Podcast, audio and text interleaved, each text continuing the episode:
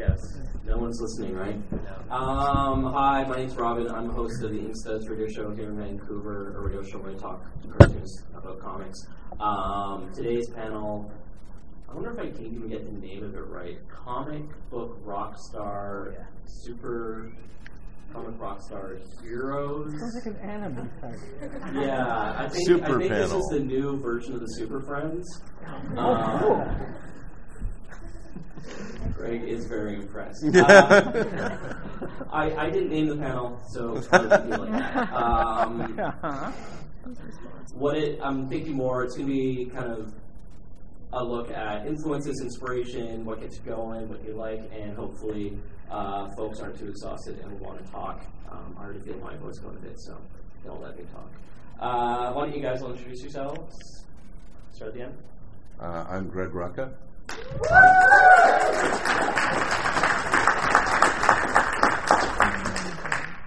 I'm Kathryn Immonen. I'm Stuart Immonen. I'm Len Wein.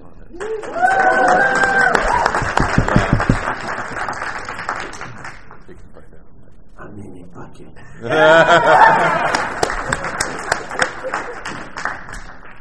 Thanks, guys. All right. Yeah, I think we're done. That was there we go. Thanks. Um, As you were. so, kind of maybe something to start out with, and everyone just bounce off each other, just go everywhere, whichever direction you want to, is kind of when you're in kind of that creative mood, making your comics, writing them, drawing them.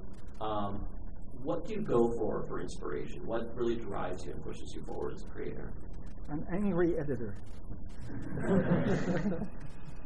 Mostly that. If, you know, uh, deadlines. I mean, part of what we do is, is it's a business, and we're supposed to get things done in a certain time.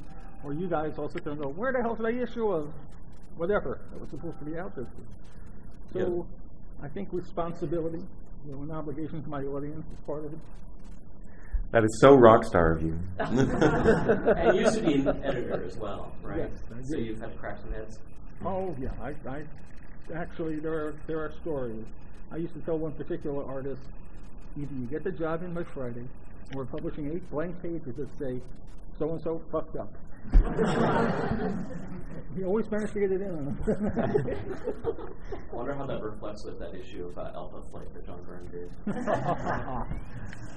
Many a truth is said in jest there, Roger. Uh, how about at the end there, Greg? I was just going to say that, you know, you, any creative endeavor, you can't wait for inspiration or you're dead. I mean, and if you're doing the work professionally, no matter what the work is, it's work. You get up, you put your ass in the seat, and you do the work. Um, there's a myth fostered by the artistic community at large, I think, in many senses, that they're struck by bolts of lightning, or, you know, the Greeks used to say you would have a genius, that you would be visited by a genius. And all those things can happen. You can have a bolt of lightning and you can be visited by a genius, but you don't get either of those things if you haven't prepped the environment and made it welcoming. You know, if you haven't swept the floors and made the bed, genius is not going to come and stay. Um, but if you are doing the work every day for, you know, four, six, eight, twelve hours a day, and the other thing that I think artistic endeavor requires is that it stays with you even when you're not doing it. You are thinking about it whether you want to be thinking about it. You know, I, I know this is I know this works for visual artists as well as as, as I don't want to say prose, but word artists. You know, your influences are everywhere. So you can be working on the project at your drawing table, at your keyboard, at your typewriter, at, at the pad for however many hours every day. But the rest of the time, when you're making dinner, folding the laundry, picking up the kids, going shopping, you're still working. Um, you know, there's that great. There's the, I've seen this cartoon done so many times. You know, uh, of the writer doing this. So they're saying, "What are you doing?" I'm working. You know, um, but that is half of any artistic endeavor is, is conceiving it, and the only way you get that is by feeding the machine, and that is an active process. It's not a passive one. You don't receive. You have to get out there and, and push and do it, and a lot of times that means dismal failure. Well, you have to Yeah. screw it up to realize what you did wrong. I mean, The other cliche about about drawing is that you you do you know X number of drawings, ten thousand drawings or something before you can even begin to Mm-hmm. uh, uh, be achieving anything that's worthwhile. And and you know as much as that's trite, uh, it's also It's very very true. And, and I and I actually think that it is absolutely a companion in terms of of, of writing. Mm-hmm. You need to write. You know, I wrote when I was in college. I wrote a quarter of a million words of a novel, and to give you guys an idea, that's bigger than War and Peace. Okay, that's just that. That's an obscene amount of words to waste on anything. Um, but I had to write, you know, 250,000 really bad words before I could find the 3,000 that were, went in the right order, you know? And it's true, it is a cliche, but but the cliche is based in truth. It requires the hard work. It requires doing that heavy lifting first. I know that you've got a quote that you. It's not a very good one. It's so Share it anyway. what the hell? Off we go. Um, it's, too late it's now. really no good. It's uh, no. Um, uh, we get asked uh, similar questions or versions of that all the time, um, and my response is always some sort of version of inspiration is bullshit, and I really think that it is. I think when people say, uh, and maybe I'm just talking about myself, but when people say that they're not feeling inspired, what they really mean is uh, I'm bored or I'm frustrated or I don't like what I'm working I don't like on. what I'm working on, or more often than not, I'm lazy. Um, and I really, I really think that that is uh, true. I mean, we, I know it makes us all sound like a fairly sort of dismal bunch, but it's really, Well, it's you know, it, it, there, there's no getting around having to put your ass in the chair every single day and just do it. Having said that, um, I think uh, I think there are moments of inspiration, and I think they generally come at the beginning, the very beginnings of projects, when you've read something and there's been a, a trigger, or you know, someone has said something that you find really interesting, or that kind of conflicts with what you thought the world was. Or and I can give two examples, and it's from the work that Stuart and I have done together. One is. Uh, moving pictures came from a very tiny idea. Thank you very Love much, it. sir. My wife and I spent hours. Really? Yeah, I mean, really, just being like, ooh, ah, really. I thought I was going to have to spend all weekend getting that out of you, and, uh, and it was so, it was so easy. easy. Yeah, no, I, I, Um, I was reading Janet Flanner's letters from Paris that she was, wrote during the Second World War uh, as the correspondent for the New York Magazine. And there's this one little line in there. She was talking about uh, cleaning the Louvre because all the artwork was being moved, and all she wanted to talk about was floor polish. So, in the midst of this incredible act of imagination, she's just talking about, you know, it's really great because they're dusting everything. Um, and that whole book grew out of that one little moment that thought about a bigger moment uh, in a way that was new for me. And the one that, the story that we're doing now, came from reading uh, Chekhov's uh, account of his journey to Sakhalin, which is this, uh, the northernmost part of Japan, which was owned by the Russians, and it was this incredibly arduous over uh, overland journey. You know, the book has nothing to do with that, but just reading um, this account and uh, triggered a whole host of other things. So I think that's the moment of inspiration. But when it comes right down to doing it, inspiration has uh, nothing to do with it. I think it's interesting because um, I, I do my best writing when I'm pissed off. If, if something really makes me angry, I, I can I can go for weeks and weeks on that. And, and a lot of my novels tend to come out of being angry about something.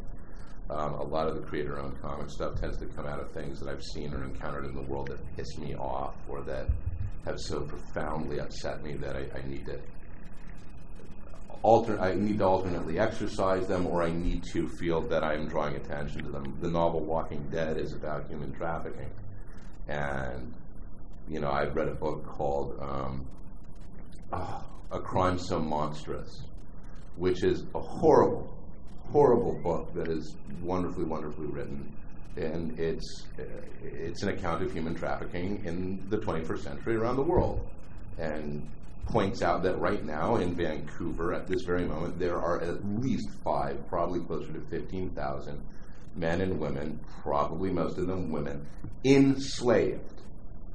They are enslaved right now in this city at this moment. In 2012, they have no freedom, they have no rights. They are kept chained by people who own them. They were bought. And you can hear it in my voice right now. I get angry that in the 21st century, you know, in 2012, we can sit here and we can know this is happening, and yet it still happens, and it happens around the world. Um, so that's, for instance, writing out of anger. Um, I can feel it right now. yeah, I know. I'm sorry. Well, I just killed the room. Everybody's like, I thought this was going to be fun. What happened to him? A total bummer. I know. Yeah. Well, you know, on a slightly different tack. I'd like to, I'd like to bring it back to what, Len, what tell a Len joke. started out with, which is that you know it is a profession, it is a job, and you have to treat it that way. You know, it's great to be a fan, it's and we love you for it. And we were all fans, and uh, we're still fans in many ways, but we also have to be, you know, serious and professional, and and you know, be on uh, for X number of hours every day. And um, what I really just wanted to add was that it's not just uh, about us as individuals. And, uh, you know, i- if that was the case, it would be easier uh, to be in an ivory tower and to say, well, it really doesn't matter about the audience, and it really doesn't matter if, you know, I don't do anything today. But uh, so many other people are relying on us to do our part so that they can do, you know, their bit and pay their bills and take care of their families and everything else, right? You know, I'm I'm in the middle. I'm I'm after the writer. I'm before the, the inker and the colorist and the letterer. And if I don't, you know, do my bit all day, every day, then somebody else is suffering for it. I mean, regardless of eventually getting it out to the reader, uh, there are so many people that are interdependent on each other in this business that you just can't afford to wait around or think, you know, uh, it, Not it's not it's not happening for me today. I'm not It- feeling it. yeah. Too bad. Well, it depends on how you work. I mean, this is, this is one of these I probably shouldn't tell the story stories. uh, God, about eight or nine years ago, Marv Wolfman and I got hired to write a screenplay. We came up with a, a, a concept for a superhero I ish film, and we're hired to write the screenplay. And We're all in did it together. do that? if it bites me, you won't laugh. Uh, oh, you think? Well, and so we split it down. A- a- An average screenplay is about 120 pages, so we s- put 60 pages each in various sections, and we had six weeks to do it. And Marv sat down and went through the math. said, okay, 60 pages, six weeks. That's 10 pages a week. And if I want to work just Monday through Friday, like two pages a day, and I'm good. And I thought, okay, I got 60 pages, six weeks. I can scroll off for five weeks. and did. I mean, I wrote my entire half of the film in a week. But that's how I work. I work un- under under that kind of pressure. I work much better under that kind of pressure. Uh, But you still acknowledge the deadline. oh and, yeah, and I, met I it. made it. Yeah. And that's the point. But entirely different structure of how, how one approaches the work, and and where you come up with your ideas. We were talking about just uh, two or three nights I had insomnia, and I'm laying in bed thinking about the Before Watchmen project, and, and specifically for some reason at three in the morning, the uh, the Crimson Corsair story that I'm writing that runs through the entire series, and I thought. The last book we're doing, and I, I can't describe it to you because I'm not sure how it structures out yet, but the last 10 pages of the last part of the Crimson Corsair will all appear in that one book as an entity. That will probably be the cover that folks have seen that, that John Higgins has done so wonderfully. But there are other pages, we're not sure how we're filling them yet. And I thought, you know, if we're doing these old 60s DC books, and there was a whole line of pirate comics at DC in the 60s, we should do a house ad. So I designed a house ad in my head, the old 60s version. This is three in the morning, laying there, looking at the ceiling. At which point they went, of course, if there was a line of books, they all had to have titles. So then, with the next 15 minutes, I invented an entire line of DC pirate comics that you will see the ad for in the last of the book. Just because I couldn't fall asleep at 3 in the morning, and I know exactly how many holes are in my ceiling. Mm-hmm. I, I'll, I'll- I will add one other thing, just by way of general inspiration. If you go outside when you leave and you turn left, there is a photograph on the wall of a distinguished old gentleman, and there's a little bio written on his right. And I've already forgotten his name, but I took the note down. I mean, I've got this on my phone, and it's about a, um, a man who came from London you know, when British Columbia had been settled, and became the road judge. And there's a little bio about this guy, how he had trained, I think, at Oxford, and then he rode the trail and he walked the trail, and he would hold court in tents, and he was known as being incredibly fair to everybody, including to uh, the Native uh, American population uh, and the, uh, or the Native population and, and the Chinese immigrant population. And he spoke like four languages, and he sang opera, and he gave concerts. And I read that, and I was like, that's a graphic novel. I mean, somebody needs to tell that guy's story because that is an awesome story. So there's inspiration right there. Just based on that, you can spend six weeks on research and write, you know, in comics, a 120 page OGN that would be awesome, I think. So. Oh, you're from uh, Yenny.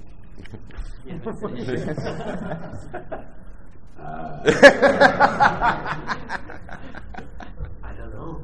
I disagree with all this. Yes, right. What's your inspiration?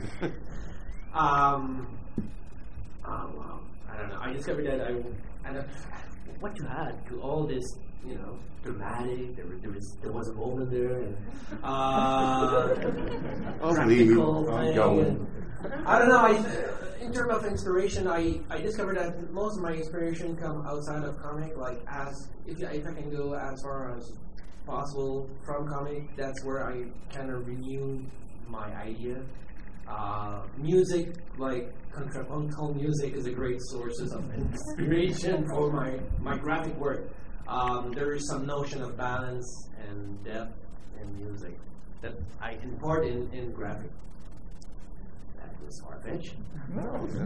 But uh, yeah, I, I and I'm I never really indulge in writing stories, but I, I'm sure that as exotic and remote the sources are, if you go, you know, discover a new meal in some remote island, that could be a sources of inspiration to write a good Spider-Man story. I guess. Ultimately, uh, it's the inner cult, the, uh, the monocultural aspect of that field, which is so often a plague, um, is dangerous, I, I believe. And um, yeah, to me, I mean, my, I get my fun from, from getting as far as possible from the from. I mean, this is about inspiration and my uh, relationship with know, it, it, I'm going to add something because obviously I haven't talked enough. Um, but the other thing is, I can't, I cannot draw. I mean, I literally cannot draw. If you ask me for a drawing, shield your eyes. It's that bad. Um, so anytime, specifically when I'm working in comics, it has to be collaborative, and that in of itself, a good collaboration is the most inspiring thing I've ever encountered. You know, when you are working with somebody and there is active give and take, and you are able to create something that is greater than the sum of its parts, that to me is is part of the magic and the beauty of the medium. Um, I, I have, you know, nothing but great respect for those creators who can do it all. But for speaking just for myself, the act of collaborating is an incredibly rewarding one. Um, it, it is perhaps the thing I love most about being in this industry. So. I would, I would add something uh, very tangent to it. Uh, is uh, because of the language, somehow I'm always being invited in festival in, in Europe. and uh, the tendency there is the total opposite. If you're not doing it entirely by yourself, it's worthless. Hmm. Like the piece of art has to be a, a uh, written and drawn and conceived and, if possibly, colored by the same individual. If not, it's just like it is worthless, which is I totally disagree with Well, this, this for the same reason that you just mentioned. But there is there is really a, a, a, a huge gap between our, our understanding of graphic novel with the European, the old guard, the new the new generation are a lot more open to the fact that you can and you know a lot of very successful collaboration like Uderzo and Goscinny, for instance, will have great results. Yeah, but yeah, well, under the hood. But, uh, Yeah. um, so yeah, well, this this this thing, I I'm not character oriented. I would not go for Swamp Thing because of Swamp Thing. I would go for for it because of the opportunity the writer is giving me. Uh, every every character, every story could be badly written that would bore me to death to draw, and every story, well written, could just excite me. And again, I've, I've been blessed with with, with Alan, uh, with Grant, and these people as the way to just push you into corners you might not even want to be, but now you're trapped and you're I'm trying to find a way out, and this is just sparking a. Yeah, panic is a great inspiration, isn't it? Terror. All right. Another question. Question two. we should just open it up. For an intellectual. Um, kind of a pretty general question is um, within your personal work. Uh, earlier, uh, you guys were talking about Greg reference, you know, the quarter million word count, and um, Stuart, you're talking about doing a certain amount of drawings. Um, do you have work that you feel is like you, you hit the point you've been trying towards, like something specific where it's like that's what I want, that's where I was trying to get to, or is it a continuous push? I think there should just be one unanimous no. Unless it's you. You have. Oh, yeah. Sorry. Oh, Oh, yeah. here we go. Every single time. no, I totally agree. I am. I'm never satisfied even to this day. Of course, if I look at my earlier work, it's even worse. I mean, it's. I mean, ashamed. like six months ago. Yeah, I'm ashamed. I mean, no, I'm speaking from my perspective. I, I, I don't read my own old work. If I come across it at a show, it's, you know, if it's somebody's favorite thing, I don't say anything, you know, but it's, it's, uh, it, I feel exactly the same way. And, and I think it's a good sign of self progression because if you start to be satisfied, oh, I did exactly what I wanted to do. Uh, well, it's You're downhill dead. from there. Yeah, you're Uh, dead. so you have to be always extremely. I'm the worst critique. Well, not the worst. I'm the good critique. But I, you know, I don't let anything slide. I'm very evil, and I see all because I've drawn. I've drawn it. So there's every small detail that doesn't work. I know. Um, but yeah, at the same time, I, in terms of progression, I would say that there is different path of progression, and not everybody is has the same. Uh, uh, I would I would say that I there is some guys out there like Mike Mignola is a good example. The early works of Mike Mignola I found fascinating, even though you know he's not the Mike that he is today. Uh, he managed to hit a very, to my, my taste at least, a very satisfying degree of mastery very early on. While when I'm looking at my work, uh, it's a long, progressive curve, and it's hard work, and um, yeah, and I'm still unsatisfied. But I can recognize at least a progression to uh, maybe 15, 17 years. I've discovered. Chris- Christopher. It, it's much better in adequacy than it had been previously. I, I have written stories where I have accomplished what I wanted, and so perfect. So it's great. It's exactly what I wanted it to be. Uh, it does not prevent me from being convinced that the very next story is going to they're going to discover I've been faking it all this time. Yeah. And it's all over. I've, I've never actually been any good. None of what I've ever done makes any sense. And I'm going to have to get a real job any second. Uh, people ask me frequently, and I guess I've invited it, um, uh, about the different styles that I use for different projects, and and uh, there are a number of different reasons, and some of them aren't important or not germane to this discussion. um, but for a lot of reasons, I find myself in Yannick's shoes, where I'm I'm very unsatisfied with the way things are going. I'll work in a certain style for a, a couple of years or on a certain project, and then it it seems like it's dead end, or uh, I've plateaued and I can't do anything more with that.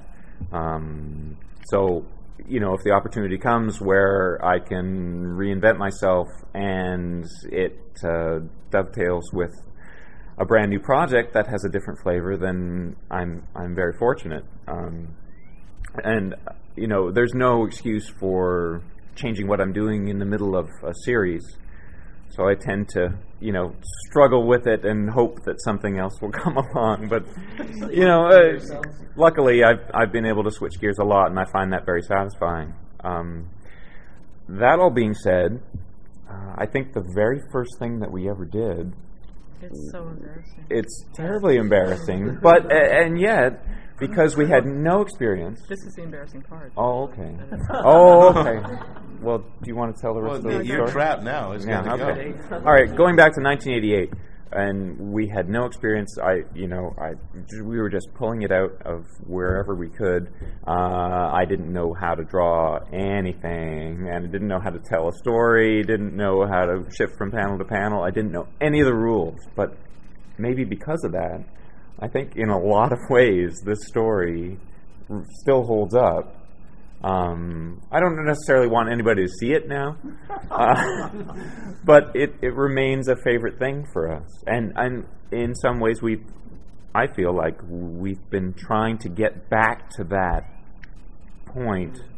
Uh, and I think, I think Picasso said something about being able to draw like a child is a lifelong struggle. You have to. I mean, it's something that just comes naturally to, to kids is just to be able to draw and express themselves, and and even if they can't tell you what it is that they've done, it's very satisfying for them. Um, and and I think it is maybe an impossible dream to try and recover that that level of freedom. Well, they see in their head what they want to see. Yeah. So they've succeeded. Yes, th- that's what it is. Can't you tell? Yeah, this is what I wanted to draw.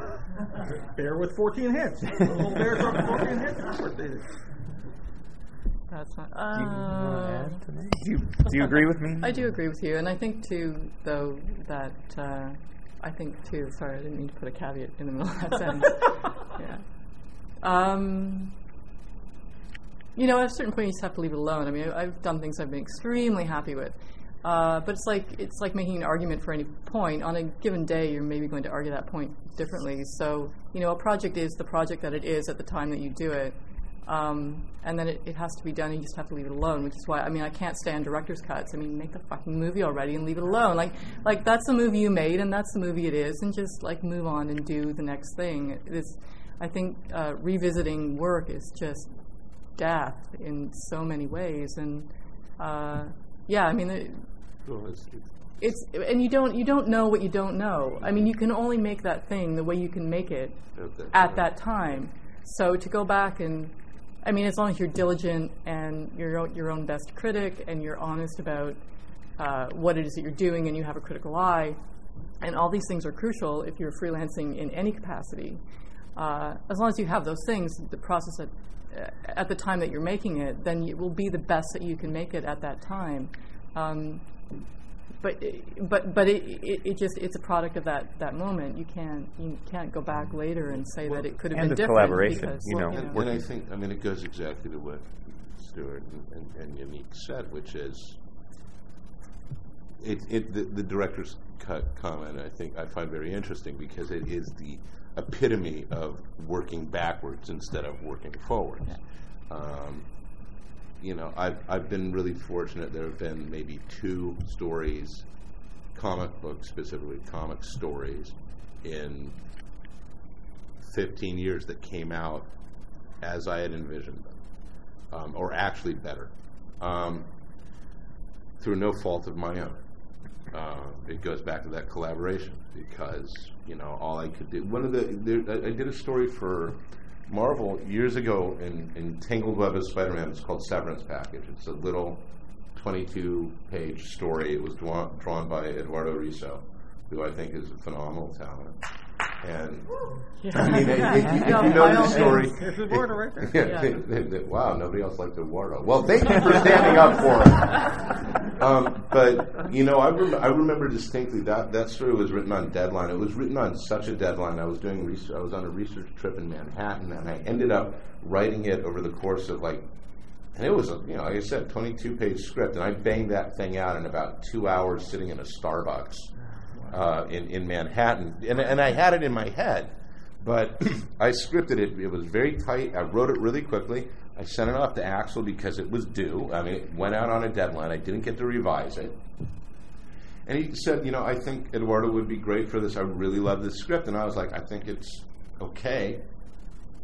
And he put Eduardo on it. And it became something beautiful. All right. Um, I have a credit in that, in that I provided some raw material.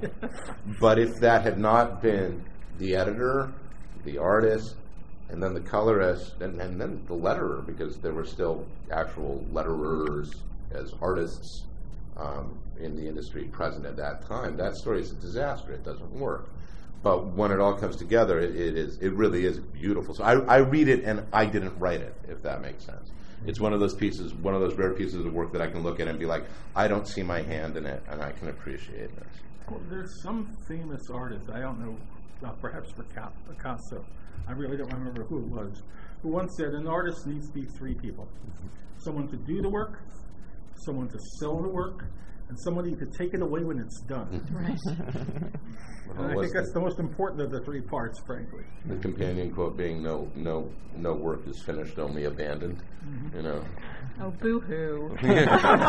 get over it. Get over it. Well, that, that's it. Because you, again, you end up going backwards. Yeah. If you, at a certain point, you just got to be like, "I- "That's the best I got at this moment." Yeah. Talking about the creative process and kind of collaborating with someone, I'm wondering when you have a specific person you're working with, um, be it working with a writer, working with an artist, um, how does that affect what you're doing when you know, like, this is going to be drawn by someone or this person wrote it, and I kind of have an idea of how they envision things? Then you got to start with you guys. it's not as if you're not working closely. Oh. Well, we're, I mean, I think in a lot of ways we're probably the, the worst people to ask this, to answer this question. Uh, mostly because uh, we both have uh, a very kind of, uh, we prefer a very hands off relationship no matter who we're working with. For my part, you know, once it's written and it's done, uh, I feel like it's none of my business anymore, really. And if there's a problem, if there's a, a storytelling problem, uh, I assume that it's my mistake and that it's a clarity issue, and I'll work to fix that. But beyond that, it's really, uh, you know, I, I, I have friends, I won't name any names, people are still complaining about how one panel got interpreted in one issue three years ago. You need to let it go. You know, I'm sorry it didn't work out exactly the way you wanted it to, but it's really, it's going to be okay. Um, I have friends who will literally get pages in and go, and, and will take the pages in their script and go, and, and, and I'm just like, what? If you want that much control, learn to draw. learn to draw, yeah. You know, yeah. I mean, you've got to learn to draw. The, the premise being, I'm good with words, I can tell the story, but Right. my visual, I, I do not have the visual storytelling set. and it's exciting too to see what the result is. You know, it's it's exciting to be surprised. Um, but having said that, you know, when I knew that, uh, when I know who's coming on to draw a story, I'll often think about work, other work that they've done that I've really enjoyed, or things that I've seen them draw that I found really exciting, and that will absolutely sort of influence the kind of things because then I'll I'll often sort of write things or imagine scenes that I would really love to see that person uh, draw. And I know that you know the Hellcat story that we did in Marvel Comics Presents. My only question to Stuart was, you know, what would you like to draw? And Stuart said, well, restaurant comics, um, and that was and that's where that came from.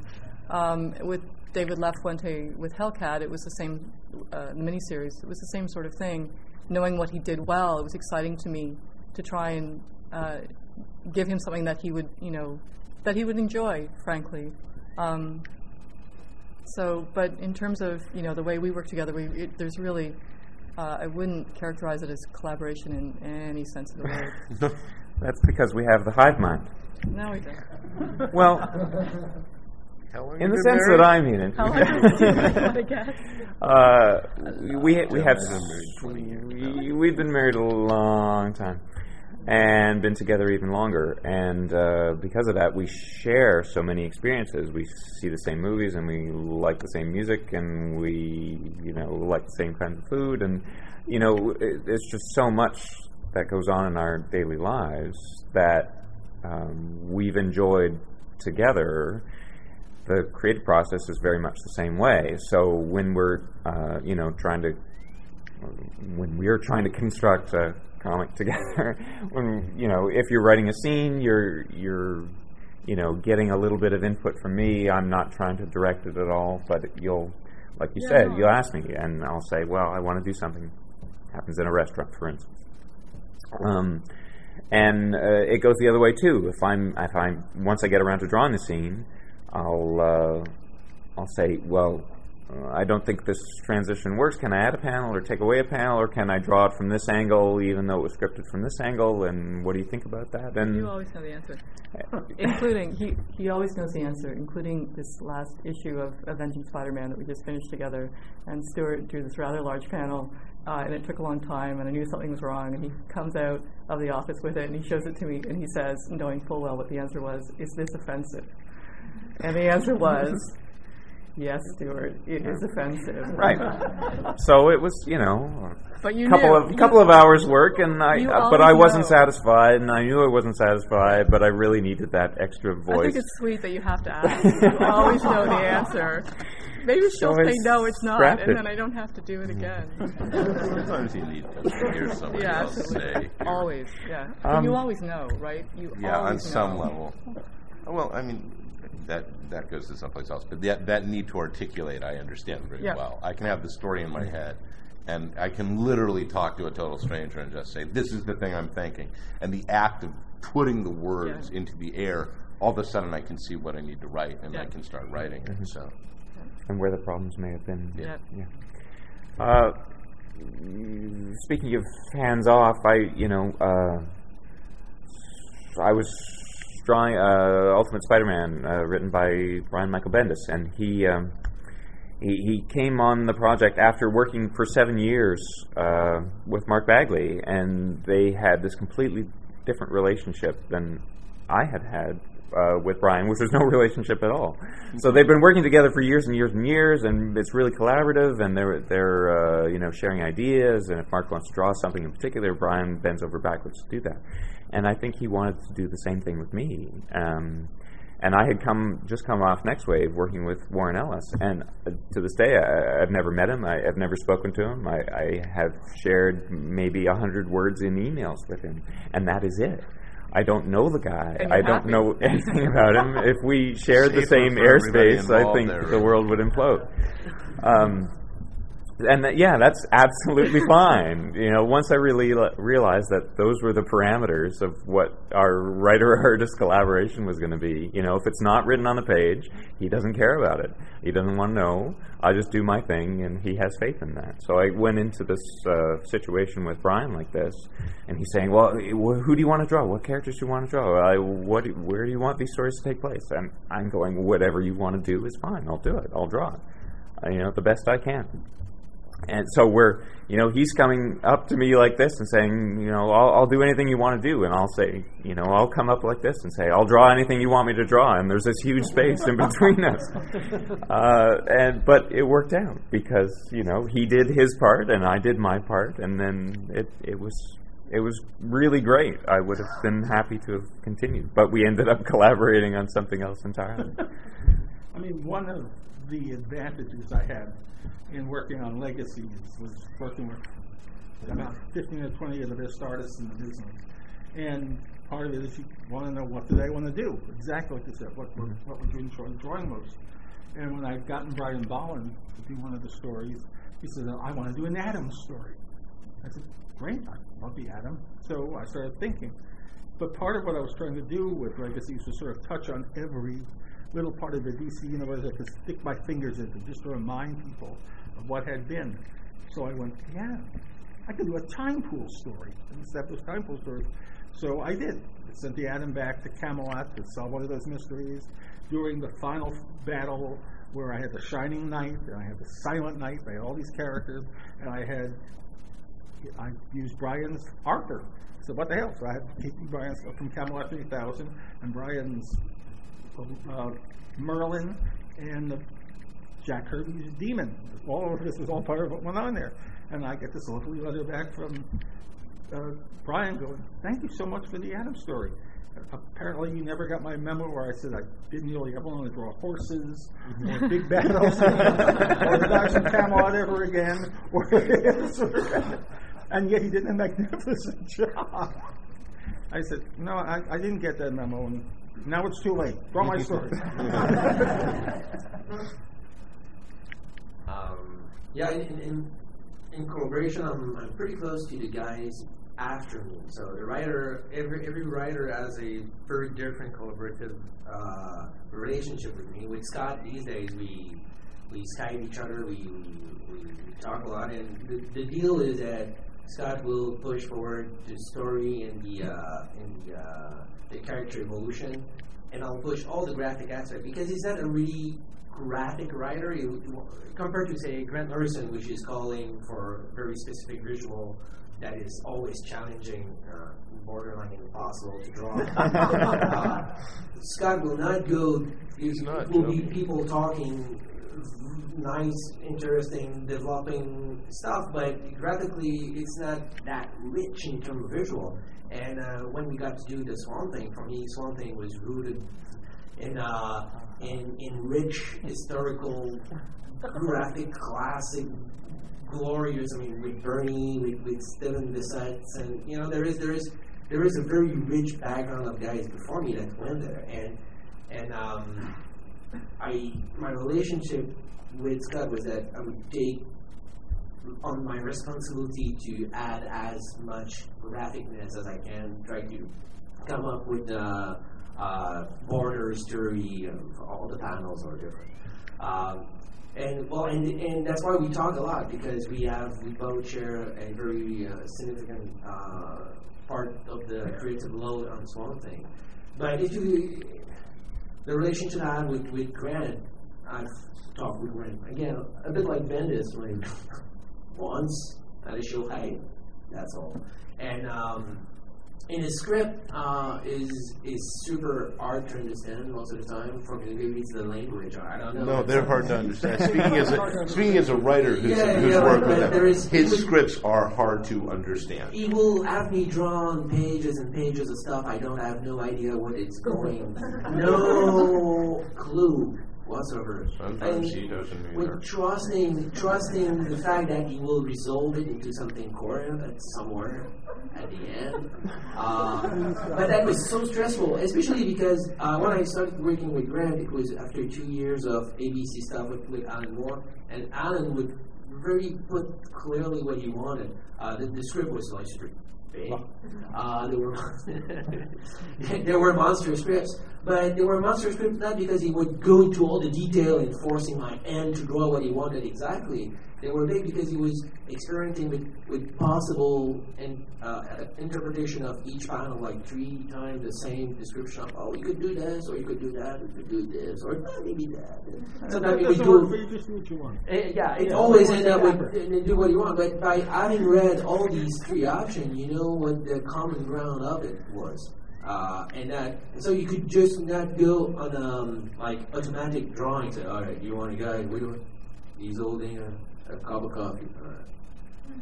Now you had like three possibilities: either holding a cup of coffee, or making breakfast, or oh, okay, it's the morning. He's doing something in the morning. It's like it's prepping up for work. Oh, this is what it's all about. I can do the coffee, but knowing that in the background, what's the meaning is that this guy is waking up.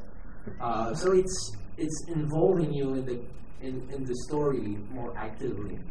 Same thing, I guess, with Grant, which I kind of understand that he was maybe playing a Master Miyagi trick on me. Most of the time, it would give me like something so hard to understand that I would have to find my own way out of this maze. And by doing so, making me part of the creative process of the story. What? What? All. I mean, the That's very, very scripts. charitable of you, is what I think. Dry on, dry off. Yeah, but th- to his credit, I would say that when I, I would I was wandering away from what you really wanted because I had to make my own decision at some point. Uh, especially in Seven Soldier. And Seven Soldier was such a I don't know writing roller coaster for him.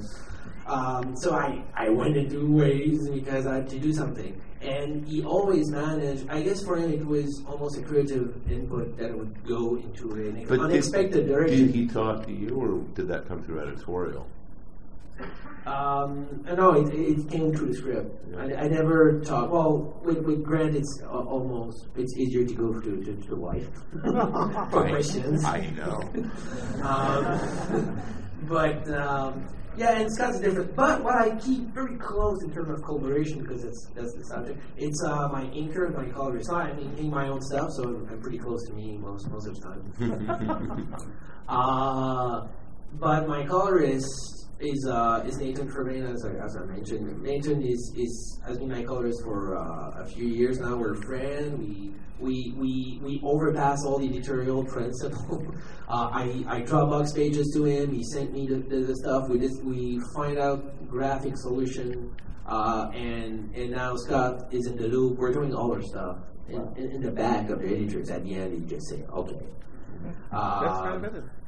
yeah, he has nothing to do. He's getting paid for it. Uh, now, yes, worry. Mean, that's that's his job. He worries.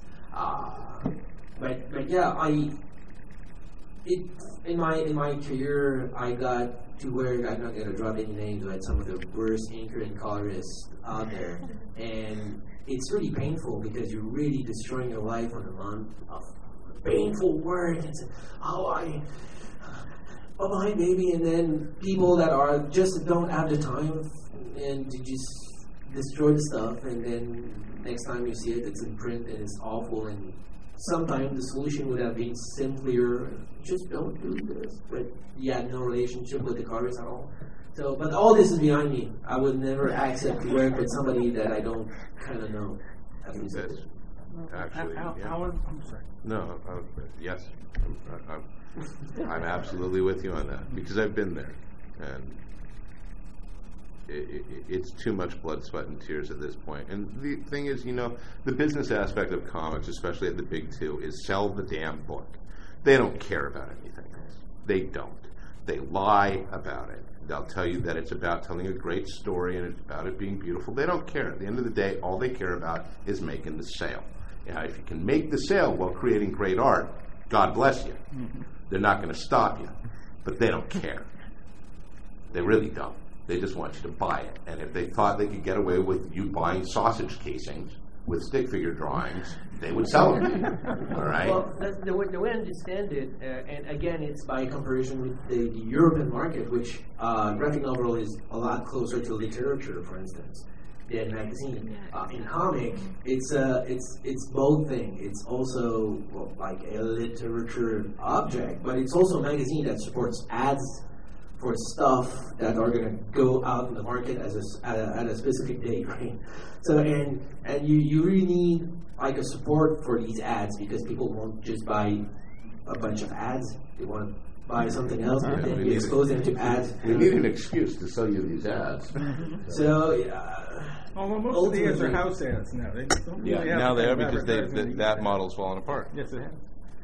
But yeah, oh, me, I'm not, I'm not, I'm not a multi artist. I, I, I'm pretty close to it, but I try to work around that problem as much as I can by discussing with editor. I'm very open to it. I'm not pretending I'm going to do it and then screw up at the last minute. I'm all, this is what I can do. Let's find out like a, a structure that could allow this. Um, now, the answer is always, well, we'll get like some dude at the last minute to do. Okay, Uh, go what, what do you think you're going to give to that dude? It's like, "Uh, is, is there no other way? Like, just plan more in advance and, and create at least somehow a piece part that could stand the test of time and not having. Well, what do you say that if, if uh, the, the, the I don't know, Watchmen would have been like issue. One of those issues would not have been drawn by Gibbons. Like one, like, like a Joker last minute. Oh, we have no time. Uh, make a call and or, or something. I, I'm looking to the, the best stuff. Uh, Superman, uh, the, the, the, the grand stuff by Quitely. It's all M. It was super late, and but now they can sell it forever. Uh, same thing for uh, the Ultimates, the Rhinage stuff. It took forever to draw. Now it's there forever, and these books would stand the test of time. Well, they might have messed the, the, the ad guys a bit in their in their days, but at least they will survive. And this is this is going maybe against what we were talking earlier on that you're we're professional. We want stuff on time and stuff. Me, uh, my my my relationship to it is to be frank with my editors, and, and, and the guy said, "Well, this is what I can do. I cannot do more than that." And it, and I stick to my to my gun though. This is what I can do. Eight issue a year. Plan a schedule with that. That was JH on, that on the Batwoman stuff. You know, he made it perfectly clear. This is what you're going to get. This is when you're going to get it. Um, I love it when editorial and publisher doesn't hear that. When they come back and they say, "Well, hurry up." well, we're going to do a fill in. It's like, no, you were told. You were told 18 months ago it's going to take this long. Don't pretend that you were caught by, you know, by surprise on this. Nobody told you to schedule it now. You could have waited three months. Mm-hmm. Um, again, they don't care because they want the money. I mean, So- Camelot 3000, you know, was the legendary story of mm-hmm. those mm-hmm. later and later issues. And I, of course, was the editor, and I took all the heat. And I had told Paul when the book was started, this is exactly how many pages a month Brian it's can going to draw. do is there's going to be no more than that. You give, you wait till the first six issues are in the can before you announce it. Two more issues until you schedule it, and we're good. Mm-hmm. And when issue three came in, he scheduled the book. Wrong. And when all this stuff happened later on, he kept yelling at me, "Why is it late?" And I said, "I told you a year and a half ago why it would be late. Mm-hmm. If you did the stupid thing you did." They never It's learn. only late if you look at it the wrong way. exactly. Right, you know, talking about Grant. Grant once told me that everything he did was inspired by something I had done previously. And I keep looking at the stuff going, where? Could you give him some drugs? And At one point, though, I, I actually, when he did Arkham Asylum, the graphic novel, which was based on the one-page origin of Arkham Asylum I had written for the Who's Who, I said, "You want to split the money?" he said, nah. you made a whole bag of money. I made one page worth. Um, it's already seven. yeah. yes, it is. I was going to suggest we ask a question from the audience, but we're out of Can we, do, I can we do a quick question round? I don't want to be you guys want to do rude. a quick question? Or do you guys all want to If go you have any, if you don't, just Did wave at us. and we'll Let's go it. I see a couple arms going Oh, up. Hawk. I want Hawk's question first in the back.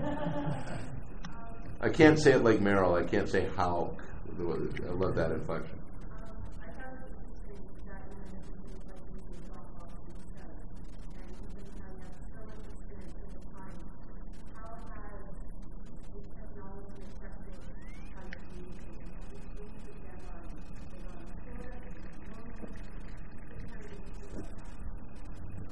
Yeah, I, uh, I, uh, to me, it's a revolution personally because even now I'm not working on paper anymore. I'm working on a big tablet and a big Cintiq tablet, so nothing remains anymore.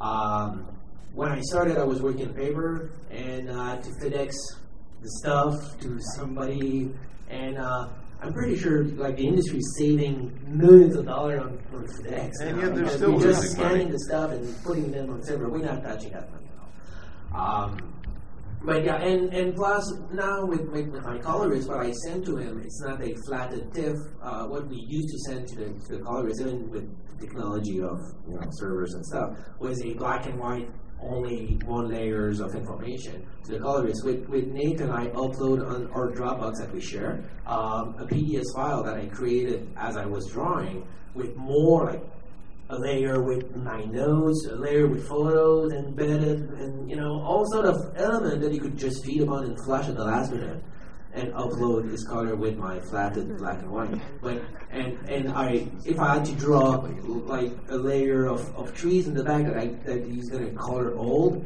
it's on another layer, so you could just play with that layer instead of. Uh, but these are at the end of the day, what's important for me is not that you look at the at the book and it look like a computer generated thing. It has to look still I'm kind of the classic look of things. But I'm only using modern technology to do it. And communication wise, yeah. Uh, I, I know guys that are anchors that are printing out from the server the pencils and glue and inking on it and the pages doesn't travel anymore. It's amazing. Also, it's harder to lie to your editors. uh, at one point, when we were when we I were love- when they when they see you messing around on, On Twitter, Twitter, and, exactly. Yeah, and, and also I, rem- I remember back when, when the, trans, the way of transporting pages, certainly scripts, was was by fax, and every so often I would be on page, oh, let's say 18 of 22, and the editor expected the whole script that day. And I would say, I'm sending the whole script now, and I would print out through about halfway through page 17. You know, I just cuffed the printer at that point. So it was a half printer. Then I feed it all to the to the fax machine and, and not answer the phone until I finished the last pages, was making it seem like, well, the fax machine must have fucked up. Yeah. I mean, No idea I sent the whole script. What happened? Well, I only got through halfway page through 17. You can't do that anymore. I think you get uh, very inventive. And it was, anything that has increased the speed of communication is both good and bad in this. You know, it, it's made collaborating a lot easier. Um, where collaboration works, where collaboration doesn't work, it's actually proved to be a hindrance. Um, there are times, Kathryn said, you know, I don't actually want the artist to ask me or to say, I found this thing, or I want to chat with you now. There's a piece of me that's kind of like, just draw the damn script now, please. Um, I, I, did my part, and I now have to work on this other thing. And it's not that I am not open to any changes you may want to make, as much as you don't need me to hold your hand to make them. I think I figured out why you can only do eight issues a year. if you're multiple layers of files and adding photos and all this other stuff, you just draw the thing and you'll be done. no, I understand. I understand. If you've got the opportunity, I do. I, I don't do it, but I understand. if you've got the opportunity to, to add more information that doesn't impede your workflow and, you know, it can make things better and improve the workflow of the next person in line, then I totally support it. Um, for me, I'm still like I've got one foot in in the water, one foot on the shore. Uh, I work in a very hybrid way. Uh, sometimes I'm drawing on paper for a person who prefers to ink on paper, and sometimes I'm uh, drawing completely on the tablet uh, when I'm inking myself because I'm unsatisfied with the line quality that I can get when I'm inking myself on paper. Um, and sometimes I'm drawing on paper, scanning it, and then inking on the tablet. So it's all over the map. It just depends on uh, the individual project and how I'm feeling that day and what the opportunities are to to uh, to make that happen. Um, uh, but you know, I've had my share of mishaps with FedEx. Pages go missing, or something that was supposed to go out overnight ends up taking four or five days, and that messes everybody up. Even better so, when they lose the page. uh, yeah, I've I've had paintings that that I worked on for uh, a week just go. They they've never appeared again. Um, but you know, uh, and in fact, uh, we ended up printing color photocopies of uh, those two paintings because there was nothing else, and you know, deadlines come and, and and there's no other choice. I could redo them, but I didn't want to, and it wasn't possible anyway. Um, so, uh, but you know, there there was a point not too long ago when you could expect a phone call from your editor, and that doesn't happen anymore. You're lucky to get an email, and while with the right editor, someone you know already, and you can read the inflections in the in the, the written word. Uh, that's fine. You, usually, you just wanted the information, but uh, at the same time, I uh, I do miss uh, the voice to ear communication that uh, happened. You know, uh, fairly frequently, as little as four or five years ago. That it's it's just not happening at all anymore. Yeah, I mean, I prefer the I prefer the phone at any given time. Same here. Uh, Are, are, are we done half the time, or are we? Let's, let's do Over one to- more. One more. One more, and then it's already. Yes. Yeah. Just have a question for Greg, actually. Sorry. Right now, it looks like I We're planted you. in there. Great, thanks. You're ready to go. Um, you've worked on characters like Batman, Hunter, Spider-Man, a whole bunch of different characters. Have you formulated a story to tell? Have you ever decided, not well, we're not kind of that, this would be a great Batman story, I'll just store it for later, or ever change it around to be that?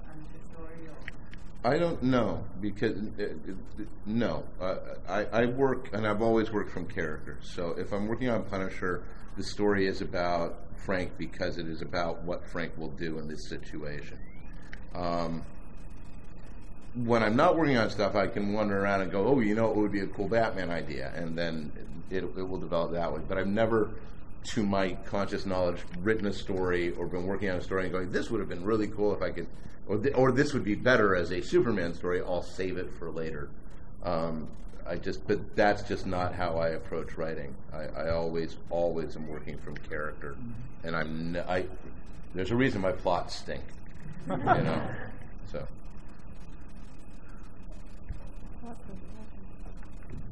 What is what characters make? Yeah.